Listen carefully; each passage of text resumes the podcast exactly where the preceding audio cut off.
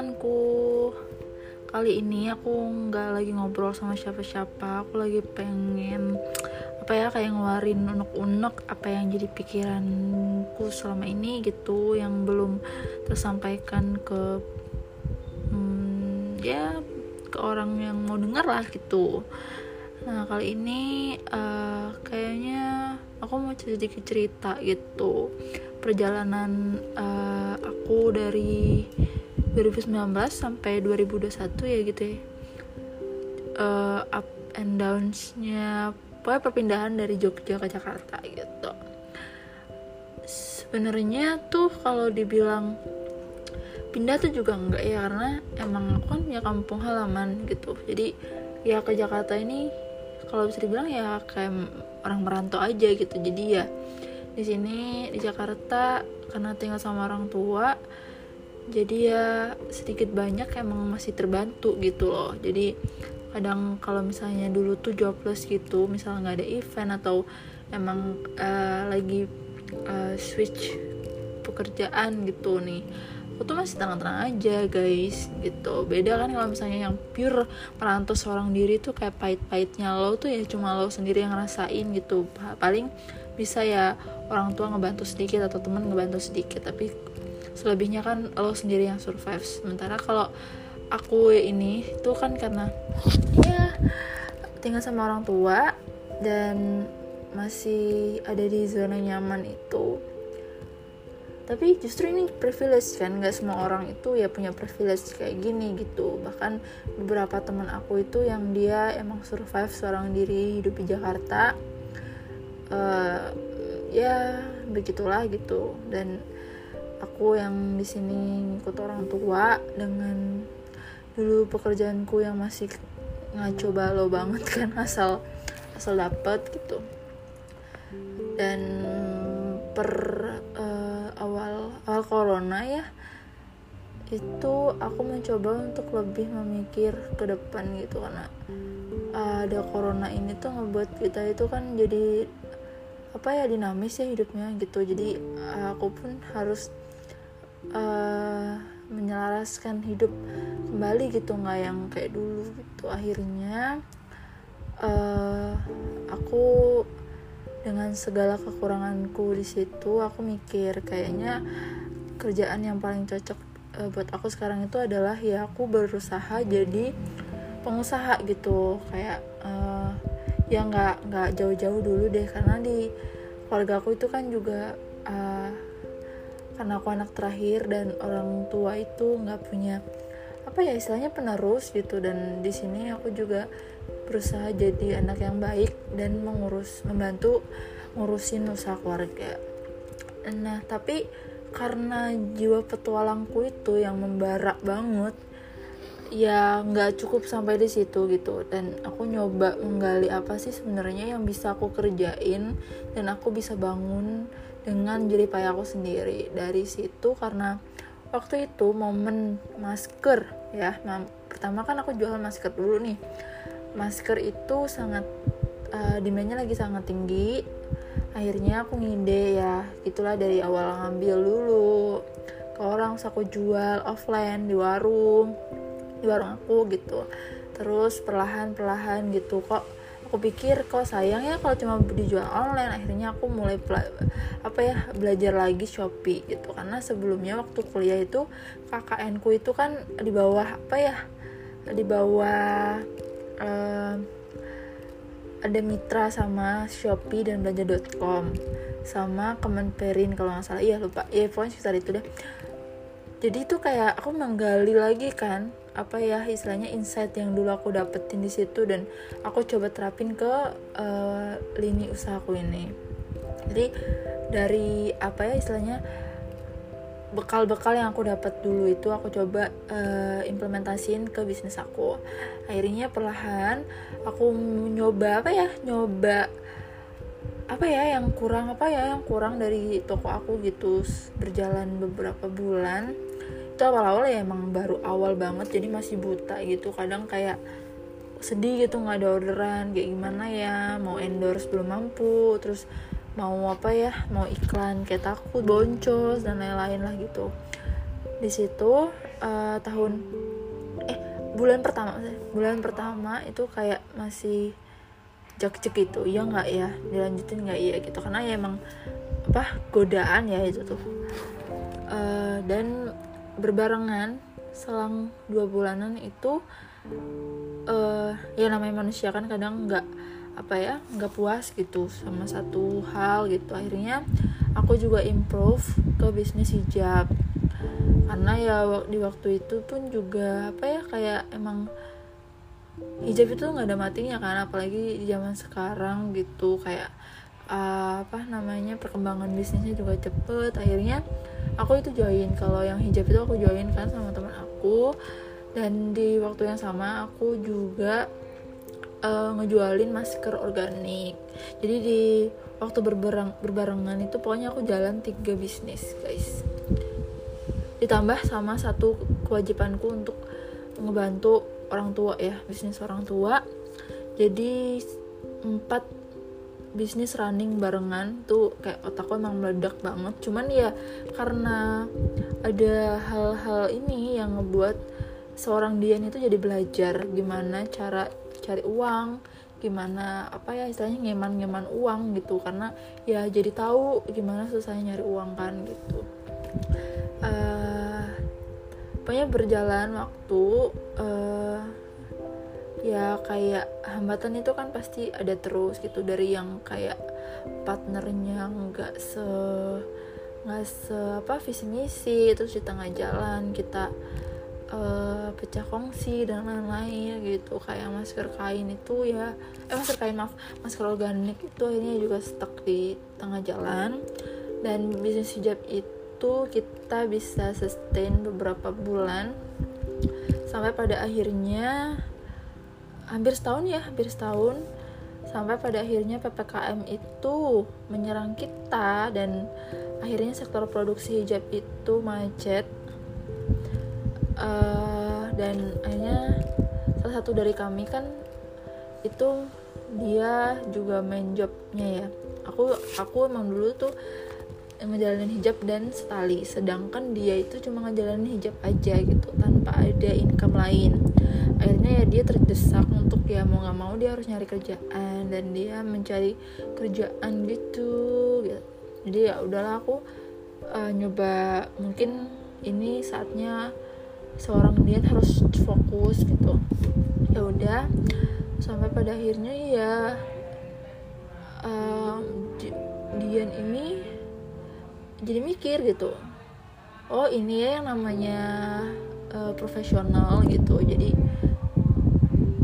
lo bisa ngejalanin uh, misal 4-5 bisnis dalam satu waktu cuman ketika manajemen lo buruk terus apa namanya lo yang juga mood swingan ya udah gitu kan.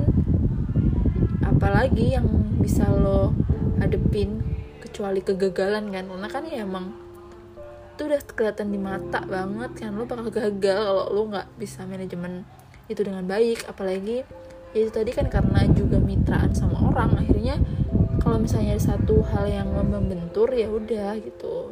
Kan juga aku juga nggak bisa menyelamatkan orang itu karena aku sendiri juga nggak pandai berenang gitu loh guys. Udah deh sampai uh, setali itu dulu yang aku cuma sendiri bener-bener sendiri. Itu juga satu kejadian sempat dibantu lah sama uh, mantan aku yang sekarang eh dulu pacar gitu. Uh, maaf jadi curhat tapi ya ini juga jadi pembelajaran buat aku pribadi sih untuk menjalanin bisnis gitu. Karena nggak semua orang itu bisa lo percaya semua orang nggak semua orang itu bisa jadi bagian dari perjalanan karir lo gitu. Dan satu kejadian ini ngebuat aku oh iya ya gitu doh karena apa ya emang pada awalnya kita terlihat satu visi satu vision. Cuman berbenturan dengan ya satu dan lain hal lah ya. Dia juga butuh aku juga butuh kan. Tapi kebutuhan dia itu lebih tinggi. Sementara hasil yang kita dapat itu kan jadinya dibagi dua. Dan berat sebelah gitu loh guys. Jadi kan kayak jatuhnya ngerugiin aku kan. Apalagi di sini aku ownernya nah karena satu dan lain lah satu dan lain hal ini aku ngalah aja gitu. Ya udah karena kita juga putus dan akhirnya ya udah nggak bisa dijalanin lagi. Dari situ aku juga jadi mikir nih oh iya ya ternyata untuk jalan berbarengan beriringan sama orang di bisnis itu nggak gampang. Apalagi ya itu tadi ada perbedaan ini itu ini itu gitu. Beda kalau ya kali ya kalau ceritanya aku punya karyawan gitu. Enak tinggal pecat tapi kalau mitra itu kan ya balik lagi orang yang lu percaya jalan berbarengan bukan yang ngedorong lu atau di belakang lu kan gitu. Jadi ya mau nggak mau kayak gini yang toksik toksik gini kan gue katin. Dan uh, berawal dari situ banyak yang dia rasain pribadi itu cepet gitu apa ya improvementnya gitu kayak uh, apa namanya target penjualan naik terus insight dan apa namanya uh, exposure juga bisa naik gitu. Karena apa? Uh, kayak yang yang aku percaya sih ketika aku fokus kayaknya hasilnya emang lebih optimal gitu loh nah dari situ kejadian-kejadian itu kan akhirnya aku mikir keras gimana ya caranya untuk sustain gitu. Apalagi ya aku nggak ada hal yang aku harapin lagi kecuali ini gitu. Dan ya udah aku berusaha keras kayak uh, belajar otodidak uh, apa namanya ya marketing gitu-gitu. Terus apalagi dari pihak orang itu kan selalu ada apa ya istilahnya kayak kelas-kelas gitu. Dan aku nyoba selalu ikut jadi ya keuntungan-keuntungan kayak gini aku biasanya suka ambil gitu. Karena ya mumpung gratis coy. Dan ini fasilitas gitu. Karena ya bagi aku tuh sendiri ketika ada program-program yang gratis kenapa nggak diambil gitu? Karena untuk program yang berbayar pun aku masih mikir gitu. Nah udah tuh sampai pada akhirnya ya sekarang setali itu apa ya bisa bisa berjalan paling enggak ya bisa dikenal dulu lah gitu. Nah improvement apa ya? Pencapaian yang bisa aku uh, rasain itu pertama dari segi followers. Followers TikTok dan followers IG followers Shopee itu naik lumayan signifikan dari bulan-bulan lalu lah gitu. Terus selain followers kan kita juga lihat insightnya exposure-nya gitu dan uh, satu lagi apa ya? Oh ini. Pencapaian. Maaf. Sekitar tunggu dulu. Pencapaian uh, toko aku di Shopee yang mulai Juli kemarin itu udah bisa start guys. Uh itu tuh bener-bener nggak gampang kan gitu. Walaupun ada satu kriteria yang belum aku bisa capai gitu. Tapi kriteria yang lain kan udah aku bisa capai gitu dan itu nggak gampang.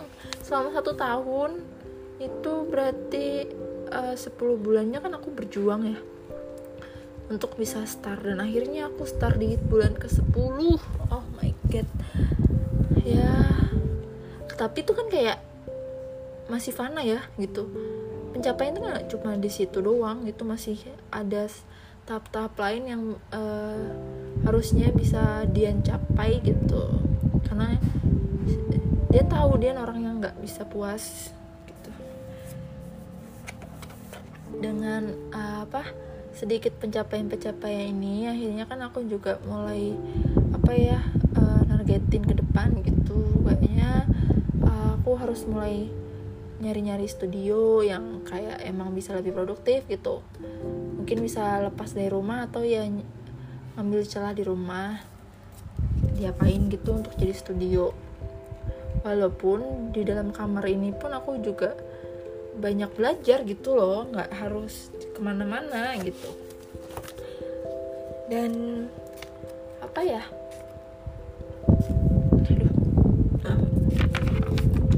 Kalau ngomongin road roadmap roadmap nggak apa ya nggak nggak pasti juga sih karena ya itu tadi karena kita hidup di zaman corona ini tuh kayak dinamis banget gitu yang dari plan A bisa ke plan B dan lain-lain gitu. Yang pasti ya itu tadi sih apa ya kayak emang nggak nggak bisa menampik apa ya uh, namanya uh, cobaan halangan gitu. Yang jelas itu tuh selalu ada. Uh, even lu bisa apa namanya menghadapi itu tuh pasti besoknya pun ada lagi gitu yang nggak bisa diprediksi kan gitu. Jadi untuk menjadi seorang owner small business itu emang harus punya mental yang kuat. Nggak gampang apa nggak gampang nyerah dan berinovasi gitu. Kalau nggak punya tiga hal ini tadi ya aku rasa ya nggak akan sustain gitu. Pertama uh, aku selama berarti dua tahun berkecimpung di uh, dunia perolshopan ini kurang lebih ya kurang lebih dua tahun uh, banyak hal gitu banyak hal yang uh, yang jadi pelajaran. Kurasa tanpa aku berkecimpung langsung ya aku nggak akan dapat itu gitu. Makanya untuk untuk Dian sampai di tahap ini kan itu nggak gampang gitu makanya beberapa kali aku emang orangnya sensitif. Terus pernah sih satu waktu gitu maaf ya kalau ada yang denger ini merasa tersinggung tapi nggak bermaksud menyinggung. Cuman ya aku tuh punya unek-unek guys. Ada, ada salah satu temen. Bukan temen kampus bukan temen apa jadi pernah ketemu di salah satu interview kerja gitu ceritanya. Cuman kita berteman uh, singkat cerita dia itu menurut penilaianku orangnya ambisius terlebih di bidang dia gitu. nah satu hari dia ngajak aku partneran bisnis di bidang art lah ceritanya uh, dia ini orangnya tuh suka cerita di status WA ya gitu deh. Belum lama ini sih dia habis menikah. Dan kupikir ya setelah menikah dia berubah. Ternyata masih sama aja. Suka suka nyinyirin orang gitu. Ya sebenarnya nggak ada apa namanya mention Dian gitu nggak ada. Tapi lebih ke kayak kita kan punya hati kita punya merasa apa ya kita bisa merasa gitu. Kenapa deh gitu kayak kayak panas banget gitu dengan pencapaian aku gitu. Ya kan bukan bukan kewajiban aku juga harus ngehidupin lo gitu. Gue harus ngeiyain ajakan lo gitu. Sementara gue aja tuh belum sustain di bidang ini gitu. Kenapa aku harus ke sana ke sini gitu? Tuh lo guys. Jadi kenapa aku bilang dia itu nyindir aku? Itu di situ kayak ada satu apa namanya kayak uh, pernyataan dia yang bilang kalau uh, eh, gue nggak nganggep temen yang apa namanya pokoknya yang ngabain gitu ng mengabaikan gitu. Karena ya mohon maaf gue tuh punya temen ya tapi nggak yang nuntut uh, eh, gue harus respon dulu gitu. Sementara ya emang respon dia itu ngechat ya itu tadi lo ajakan ajakan kolaborasi kolaborasi itu. Cuman ya maaf aja kan aku juga sibuk di packing sibuk di produksi dan lain-lain nggak bisa fast respon guys. Sedih nggak lo? Kayak menurut dia aku tuh nggak interest aku tuh aku tuh apa nyepelein gitu ya. Bukannya nyepelein emang aku aja tuh sampai mungkin aku jomblo karena ya aku terlalu sibuk dengan pekerjaanku gitu ya. Paham nggak jadi tolonglah. Nah, ngerti juga. Aduh sebel. Daripada sebel kayaknya apa lanjut ke cerita cerita baik-baiknya ya. Uh, jadi beberapa hari yang lalu aku sempat kontemplasi berjalannya setali nih gitu. Sepertinya ya daripada kita mikirin hari-hari buruk kan ya ada baiknya yang di, yang diingat-ingat tuh hari-hari baiknya gitu. Kayak ternyata ngegam apa namanya nggak selalu apa namanya sedih ya kalau misalnya nggak ada orderan. Tapi misal satu hari nggak ada orderan itu aku bisa belajar itu ini gitu biar gimana besok tuh ada orderan gitu gitu kan terus ya ya ternyata iya dong. Dari yang kemarin aku ikut kelas Shopee yang soal promosi promosi dan strategi marketing gitu-gitu eh besoknya membludak gitu loh orderannya. Jadi kayak lagi-lagi tuh nggak bisa menyalahkan apa uh, istilahnya fate ya takdir gitu. Karena ya pasti kok rezeki itu diatur kan sama Allah gitu baik buruknya. Jadi kayak ya udahlah kita kita kita tetap jalanin gitu. Nah beberapa kali juga aku nyoba kayak nanya-nanya nih ke temen uh, udah pas belum ya kalau aku tuh nyoba endorse gitu. Nampol gak sih? Boncos gak sih? Gitu. Karena ya nggak gampang juga kan untuk ke sana gitu. Jadi masih mikir-mikir nih gitu. Lagi-lagi lagi-lagi tuh kayak mik kebanyakan mikir eksekusinya tuh jadi nol gitu kan. Uh, ya intinya di satu tahun Shopee dan hampir berjalan dua tahun aku berkecimpung sendiri di dunia apa jual jual beli ini banyak hal yang dia tuh jadi belajar. Kegagalan itu nggak ngebuat kita itu jadi manusia yang nggak guna kan? Tapi bisa melihat uh, dunia dari banyak sisi yang mana kita bisa berkontribusi di situ kita bisa mengambil peran di situ.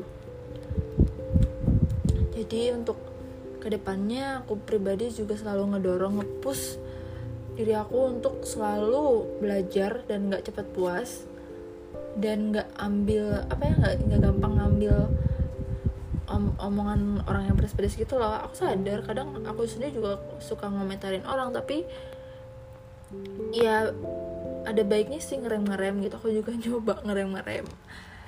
Bismillah aja sih untuk uh, akhir tahun ini. Semoga uh, banyak hal yang menakjubkan banyak hal yang surprisingly itu ngebuat Dian juga nggak berhenti bersyukur.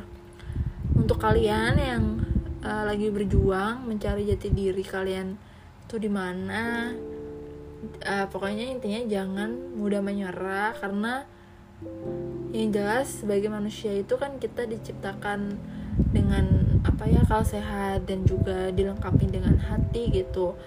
Terlebih ketika kita bisa menempatkan diri menjadi manusia seutuhnya kita bisa belajar dari orang lain juga. Nggak ada salahnya selalu berbuat baik. Dan juga apa ya uh, pokoknya jangan pernah malu sama apa yang kalian kerjain. Sekecil apa pun itu memberi kalian peran bahwa ya hidup ini terus berjalan ketika kalian merasa kecil ketika kalian merasa nggak ada artinya itu bukan berarti emang kalian tuh nggak ada artinya. Cuma belum aja kalian tuh menemukan yang klop gitu loh. Jadi ya buat kita semua yang sedang menjalani hari-hari kita menjalani uh, sisa kehidupan kita dan mencari sesuatu yang kita cari semoga dimudahkan. Dan akhir hmm, episode kali ini aku cuma mau ngasih satu apa ya istilahnya? Satu kata-kata motivasi yang ini tiap hari juga aku coba apa ya ungkapin ke diri aku sendiri jadi positif afirmasi gini. Uh, dengan kita menjalani hari-hari kita tanpa tekanan, tanpa beban, itu artinya kita telah menjadi manusia. Jangan sampai peran kita sebagai manusia itu ternodai karena satu hal yang membuat hari kita terasa buruk. Misal kita mencibir orang, kita memperlakukan orang seenaknya. Alangkah lebih baiknya ketika hari kita diisi dengan kegiatan yang membuat kita itu menjadi manusia yang lebih baik, menjadi satu uh, apa ya kriteria manusia yang setingkat lebih uh, tingkat lebih baik lah ya dari hari-hari sebelumnya. Uh, see you di episode berikutnya. thank you